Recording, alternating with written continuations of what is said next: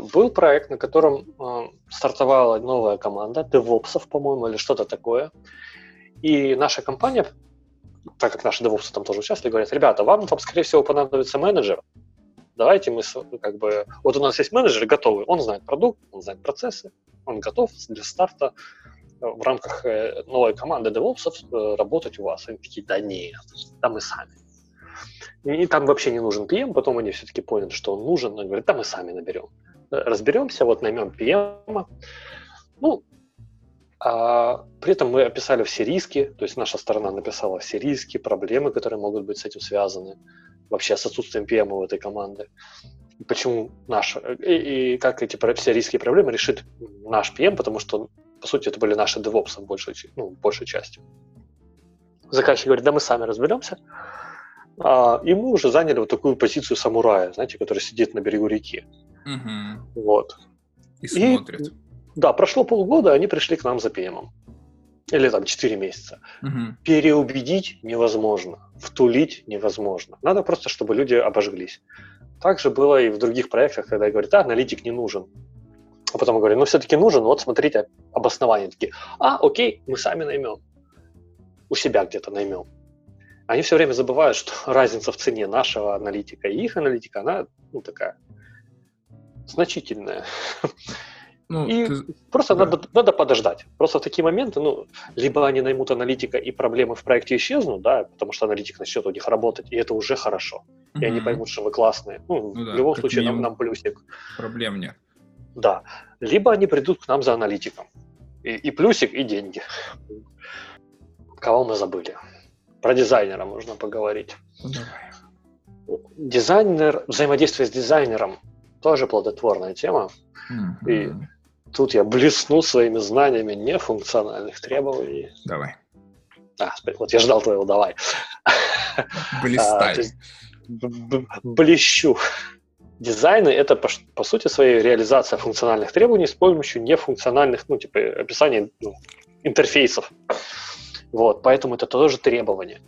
Но очень часто в наших в мировосприятии наших компаний Э, дизайнер, дизайн это что-то отдельное от требований. Поэтому, ну и дизайнеры так привыкли часто. Они работают в параллели с аналитиком, общаются с заказчиком. Это хорошо. Ну, до сих пор это хорошо. Плохо начинается тогда, когда они получают фидбэк и тут же все переделывают. То есть кейс такой. Аналитик описал юзер-сторику и приотачил дизайны там из какой-то там, как они, InVision, допустим.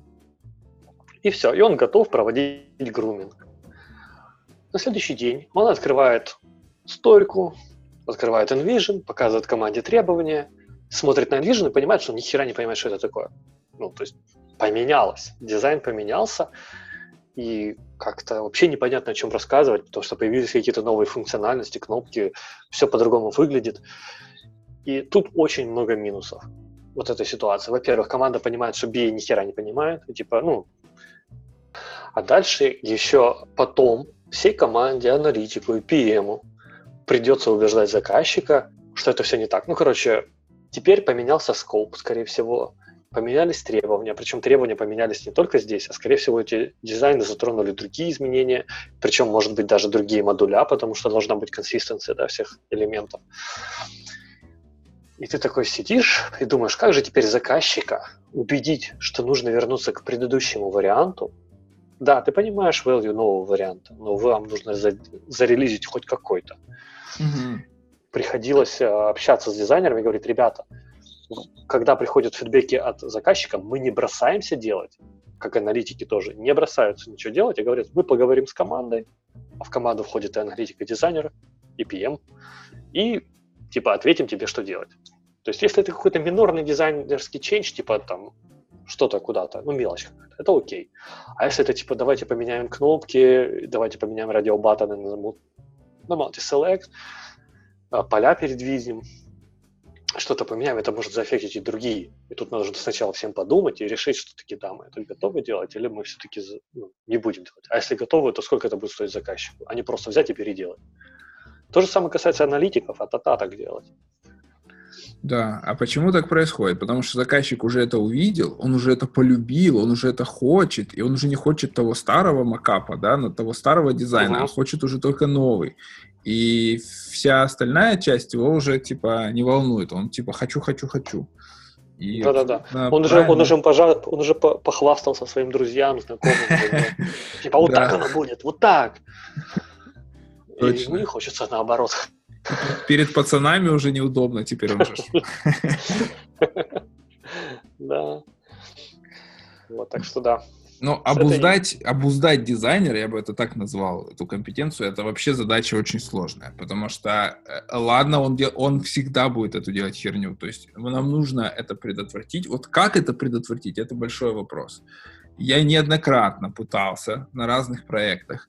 Иногда это получалось лучше, иногда это получалось хуже, но это никогда не зависит от, э, на самом деле, от тех действий, которые делаете вы, по факту, вот как мне показалось, а только от адекватности дизайнера. То есть если он согласен и понимает вот эти все вещи, которые вы ему говорите, он э, тогда будет играть с вами в одной команде. Если он, ну, не понимает этого, ну, вот, вот не понимает, то что бы вы ни делали, какие бы вы там письма не писали, какие вы процессы бы не придумывали, какие бы там фризы макапов вы не, не, не делали, чисто человеческий фактор, ничего не сработает.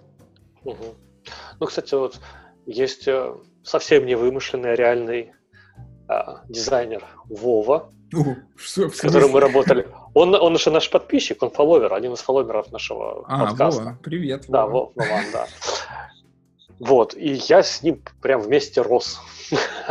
Долго работая над одним проектом, продуктом, э, я ну, вот для себя как аналитика понял, что как бы я не придумывал дизайн у себя в голове, он его сделает гораздо лучше. Вова — это наш дизайнер, а часто дизайнер же бывает на стороне клиента. А потом я поработал с, ну, как бы, дизайнером со стороны заказчика. С выдуманными дизайнерами. Выдуманными дизайнерами, выдуманного заказчика. И там было, с одной стороны, сложнее, но, оказывается, сложнее с ним было всем, потому что не было налажена коммуникация с ним нормальная.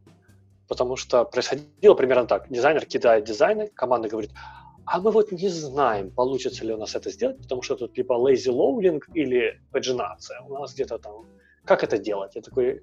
Я как аналитик, мне вообще насрать, правильно? Главное, чтобы было типа, консистенции всего продукта. Если у нас везде поджинация, то здесь поджинация. Если у нас loading, то и здесь loading. Ну, а да. я, еще не, я еще, опять же, это тот же выдуманный проект, где я еще очень новенький. Я такой, хер его знает.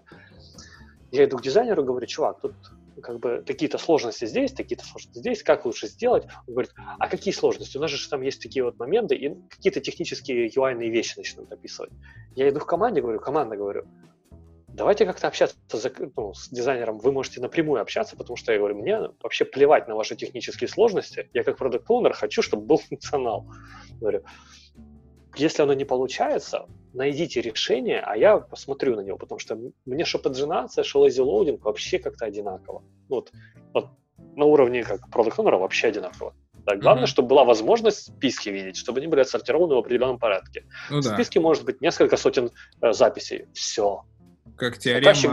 этого Эскобара, если кто-то знает. Да, да. Что то безразлично, что это безразлично. Да. В общем, все безразлично. А, и мне было очень тяжело заставить команду. То есть я говорю, ребята, давайте создадим тогда скайп-чат, где будете вы UI-щики и дизайнер, и QA, и я.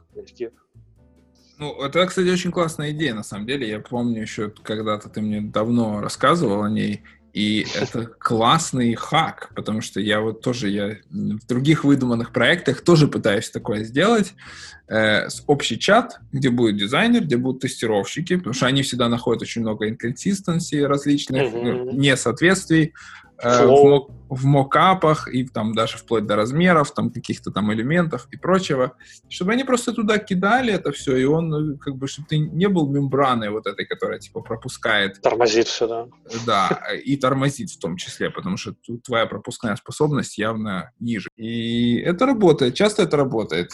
И вот хороший хак для тех, кто вот так не делал, попробуйте так. Я поставил специально э, даже ремайдеры в скайп-чате, потому что там обычно очень много всякого обсуждения происходит, в котором даже не нужно э, нет времени тогда в, ну, вдумываться, вслушиваться. Mm-hmm. Я там поставил даже ремайдеры в Skype, там, при упоминании следующих слов. Антон, Бабенко Антон, аналитик, козел, идиот, и, и типа, чтобы срабатывал ремайдер, что надо посмотреть в этот чат.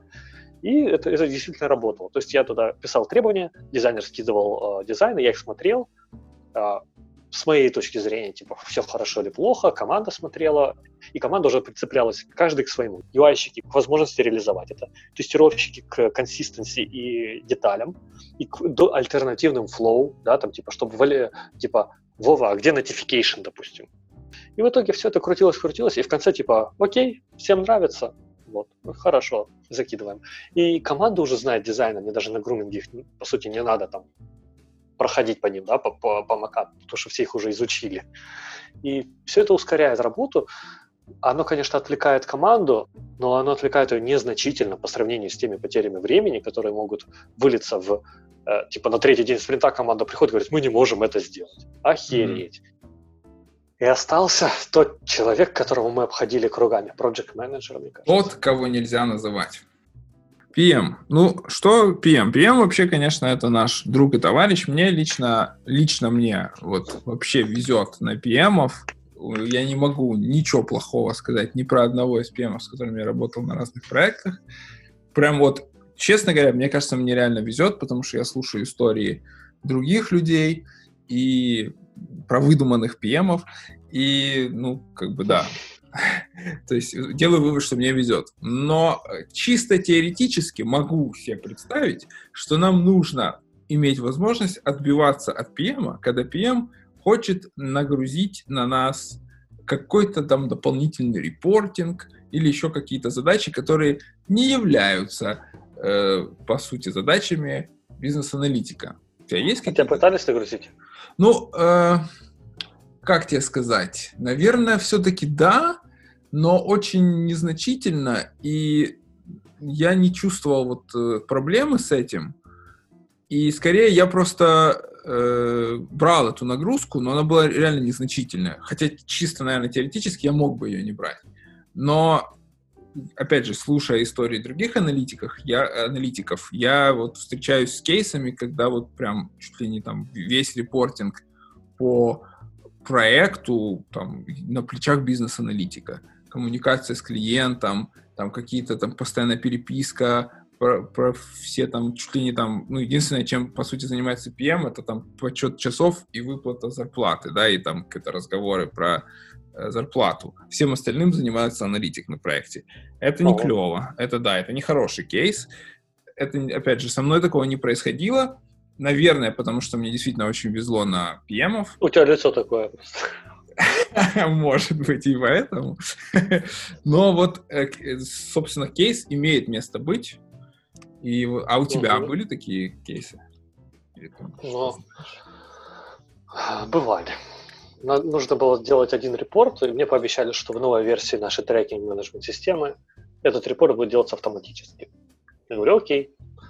Я делал, делал, делал, внедрили новую версию, попросили сделать еще пару раз, я сделал пару раз, потому что действительно пока настроили, а потом ко мне приходят и говорят, делай. Я говорю, мне что, больше делать нечего. Ну, то есть меня это достало в какой-то момент, просто вот mm-hmm. это вот сделай еще разок, и еще разок, и еще разок, а оно все не заканчивается, эта задача. Ну, и я сказал, нет, я это больше делать не буду. И у PM оно само собой получилось каким-то странным образом, загадочным. Ну, в целом, я, если раньше я с PM как бы воспринимал их как естественных врагов в начале своей карьеры, то сейчас, э, сейчас я их воспринимаю как друзей и партнеров. Ну, то есть я и, и старался так делать, но сейчас я просто по-другому к ним отношусь и стараюсь им помочь. Но, опять же, как, как в той шутке, а, дать рыбу или удочку, да? Стараюсь, стараюсь, стараюсь дать удочку. Ой, кстати, про рыбу или удочку. Вот я сейчас вспомнил, опять же, выдуманная история на выдуманном проекте, условный бизнес-аналитик начинает ввиду своей активности, да, ввиду активной своей позиции, брать на себя не совсем свои э, задачи. Например, такие как э, загрузка девелоперов работой, вот то, о чем мы говорили, обмены между командами девелоперов, то есть типа, о, а нам нужен UI-щик, у нас много UI, а вот дайте нам UI-щика, мы вам дадим бэкэндщика, и. Вот потихоньку как бы в это все влазить, какие-то давать советы, э, и все больше и больше влазить вот в эту всю работу, и в итоге через какое-то время говорит, ёпта, у меня, слушай, так много задач, я типа часть pm работы делаю по факту. Почему-то. Да, почему-то. А я говорю, ну а почему же так получилось? Ну кто ж тебя просил? PM у меня не зрелый, я поэтому э, должен, там, должен, должна делать э, вот эту всю вещь. А почему же он не зрелый? Потому что ты э, не дал ему, не дала ему удочку, ту самую, которую нужно было вовремя дать, и дать возможность с этими всеми проблемами разобраться самостоятельно да, потому что, да, допустим, э, ты на проекте давно, ты все знаешь, ты давно в этом дерьме, крутилась в этом дерьме, все круто. PM, значит, новый пришел, конечно, ему сперва тяжело, так дай ему возможность на своих ошибках научиться, как-то разобраться, войти в курс дела и уже делать свою работу на полную, ведь он для этого пришел. Вместо этого получается вот такая ситуация. Хочу предостеречь как раз наоборот опытных бизнес-аналитиков. Не надо подставлять вот так вот Э, вы, вы думаете, что вы подставляете плечо, а на самом деле вы подставляете костыль. И на этом костыле... Э, Себя. Да, да, и на этом, на этом костыле как бы PM... Повесится. Повесится, да, именно. Надо заниматься своей работой и давать понять вот э, сразу разделение задач между PM и BA должно быть четкое. И вот мне, опять же, повторюсь, всегда везло на то, что всегда PM знали, то есть где моя ответственность, где их ответственность, и не пытались и часть моей работы взять, и часть своей работы мне отдать. Ну, то есть э, я говорю о том, что там, когда PM уходит в отпуск, да, отправить за него какой-то репорт, это норм, да, то есть там подстраховать, заменить, uh-huh. там что-то такое. Но если это на постоянной основе происходит, это значит что- что-то нехорошее в процессах в вашей команде, либо э, в вашем проекте происходит. Да, я вспомнил вот эту историю, когда был и PM, и BM, когда мне нужно было и планировать, и релиз был, и, и очень сложно было с двумя командами, еще и PM был на двух командах. И надо было делать какие-то репорты, отчеты, они делались в полуручном режиме, куча непонятного. Я тупо не успевал, я тогда выговорил на этом проекте, в том числе поэтому. И ну, я прочувствовал эту сложность, когда нету PM. Да? То есть сначала BI думает, когда процессы налажены, есть PM, и ты блин, что он делал? Только письма пишет, какие-то митинги постоянно организовывает. А когда вот э, PM действительно нужен, ты это чувствуешь, когда его нет на сложном mm-hmm. проекте большом. Когда нет человека, который там разрулит ситуацию с теми техлидами загрузкой команды. На, все эти встречи будут контролировать э, то, что они есть, не пропущены, назначены. Кто напишет все отчеты и поговорит с заказчиком по поводу того, что там, почему не успели зарелизить что-то. Потому что BI обычно это, ну, так как это не профильная часть задачи, ей приходится учиться, а учеба это всегда дорого, это всегда время. И не, не факт, что это нужно потом будет дальше, необходимо. Так что да. Ну, у меня, и, слава богу, не было такой ситуации, что мне приходилось исполнять BA и PM роль одновременно, хотя я знаю, что это очень распространенная практика на самом деле. Я всегда советую, ну, я всегда противник такого, всегда советую выбирать какую-то одну сторону, но... А я с тобой а, не соглашусь. А я и сам с собой не соглашусь, потому что я знаю примеры, реально, когда... Слушай, ты уже договорил себе на диагноз и лифты, теперь не соглашусь с самим собой. Все. Не, ну реально, я, я знаю людей, которым очень комфортно в такой роли, и их все устраивает. Вот теперь можешь со мной не соглашаться. Ну, просто есть разные проекты, да. Да, разные размеры, разные сложности. Допустим, более-менее шаблонные проекты или проекты, в которых, допустим, поработал аналитик, или человек, который выполнял роль аналитика, все требования расписаны, разложены по полочкам, там PM может выполнять эту роль. Ну, он будет выполнять роль, по сути, requirements менеджера, да, то есть, который, вот уже есть фиксированные требования какие-то, mm-hmm. и он там их двигает, там, разбивает, перекидывает между спринтами, меняет им статус и прочее, там вносят легкие коррективы. Вот, то есть в таких случаях, да, если проект сложный, большой, требует постоянной как бы и саппорта команды, и проработки требований на будущее, то там лучше, конечно, иметь аналитика, хотя бы для одной из этих задач. Лучше, конечно, для двух. Так, ну что, мы обо всем поговорили? Обо всех э, темах, которые хотели сегодня затронуть? Вроде бы да. Вроде бы да. Я еще хочу маленький привет передать э, рекрутерам, от которых тоже иногда приходится отбиваться, но э, сразу хочу сказать, я это не какой-то снобизм там и что-то, а именно рекрутеры, которые пишут и ищут э, дата-аналитика. Я не знаю, как вот у вас, у меня очень часто такой кейс, что дата-аналитика сейчас очень так на подъеме. Говорят, вот я изучила ваш профиль, и мне кажется, он идеально подходит на вакансию, которая у нас есть. Хотите, расскажу вам детали. Ты смотришь, а там какой-то типа там дата-аналитик, э, знание SQL, там R, Python и прочее. И ну, я в таких случаях всегда отписываю, что типа это не совсем то же самое, вам нужен дата-аналитик, бизнес-аналитик — это другое, и удачи как бы в поисках. То есть я всегда не отмораживаюсь, а пытаюсь образовывать людей и рассказывать о разнице между дата-аналитиками и бизнес-аналитиками. Угу. Окей, ну что, у нас вроде как э, закончились наши продвинутые компетенции. Я надеюсь, что те, кто нас дослушал до конца, много полезного для себя почерпнут, потому что реально об этом никто не рассказывает. И вот из официальных источников.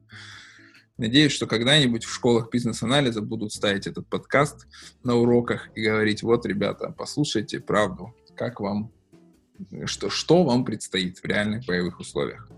Ты хотел еще рассказать историю про жену напоследок? Моя жена, она вообще героически выполняет задачи, она слушает этот подкаст впервые, я не могу его слушать. И вот я говорю, давай послушаем, потому что сам я не хочу его слушать, переслушивать, э, редакцию вносить.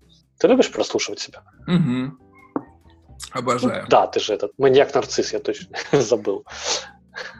Ты еще, наверное, когда людей в лифте заебываешь, ты еще в зеркало в лифте посматриваешь, а достаточно ли ты строгий. Да, и селфи делаю. Точно. С кнопкой. Типа. Помнишь, этот как Дрейк, типа, так не надо, типа, нажимать на две кнопки. Да-да-да. А на одну, типа, да. Это про меня, точно. Ай, блин. Блин, даже истории уже никаких нет рассказать. В общем, она молодец, она слушает то, что мы здесь несем. И, кстати, тоже комментирует, дает свои фидбэки. Поэтому мы очень рады любым фидбэкам, так как мы все еще ищем себя. Вряд ли мы когда-нибудь себя найдем, но мы это делаем, мы пытаемся. Поэтому наш формат, он гибкий. Помогайте нам. Agile, agile формат. Да, agile, agile формат. Помогайте нам тоже. Пишите, пожалуйста, свои комментарии. Темы. Да, да. Мы темы, те, что люди э, нам писали свои комментарии и темы, мы ничего не забыли. Они у нас записаны в нашем плане. Они просто... План. Мы просто положили их в бэклог. To the bottom of the backlog. а, нет, они есть. Просто там к этим темам часто нужен какой-то гость. А mm-hmm. гостей мы пока не предлагаем, потому что, мало ли, придет гость, вам понравится, и вы нахер выкинете нас. Нетушки. Сначала мы, как это, прирастем здесь, потом уже гости. Да, ну вот в нашем следующем сезоне, сезоне MVP, будут точно гости. Ну, мы будем уже стараться... об этом. Да, мы будем, ну, мы напомним, долгий подкаст, все уже забыли. Э, мы, мы будем стараться их приглашать, и интересных, классных гостей с интересными, классными темами. Вы тоже, если у вас есть там что рассказать, вот вы помните, что мы ищем человека с опытом. Вот нам нужны люди с опытом э, работы в азиатских странах. И человек с опытом э, фриланса, бизнес-анализа, бизнес-аналитик-фрилансер. Очень интересно вас будет послушать. Отзовитесь, пожалуйста. И я думаю, что когда у нас будет еще следующий сезон, там, nice to have сезоны будут, то мы будем уже какие-то вообще совершать нереальные вещи, может быть, там, live записи м-м подкастов каких-то. Ну, мы же изначально хотели вообще это записывать там в каких-то общественных местах. Поэтому, может быть, и до этого дойдет, мы будем собираться всей компанией, записывать. В парках в парках, скверах, в подъездах, э, вот, на чердаках, и будем записывать подкасты с нашими, теми, теми, кто, собственно, захочет в них поучаствовать. И у меня еще какая-то была идея амбициозная, но я ее забыл. Ну, в Nice to Have сезоне я обязательно ее вспомню, и мы ее реализуем. Ну что, давай репосты, прощаться. Репосты, репосты. А, А, реп... да, обязательно, ребят, помним. Лайк без репоста, деньги на ветер. Репосты, репосты, репосты, репосты. Репосты. Ты дурак, конечно. Ой. Давай прощаться со всеми, кто дослушал. О, мы, я, кстати, сделаю отдельный нам э, этот плейлист. Вот весь сезон мы сможем слушать одним плейлистом. Тем, тем как, как мне, кому нравится переслушивать эти подкасты и слушать самого себя, вот для, для них будет такая еще опция. Плейлист. Простите меня за это. Что придется слушать нас еще раз. Всем пока. Прощай. Пока-пока-пока. Да. Ты застрелился, что ли? А еще такой был бы, да, конец? Бум! Один из подкастеров застрелился. Кто-то прослушивание был. Какая, гора. Да, да, да. Подкастер, подкастер горя в семье.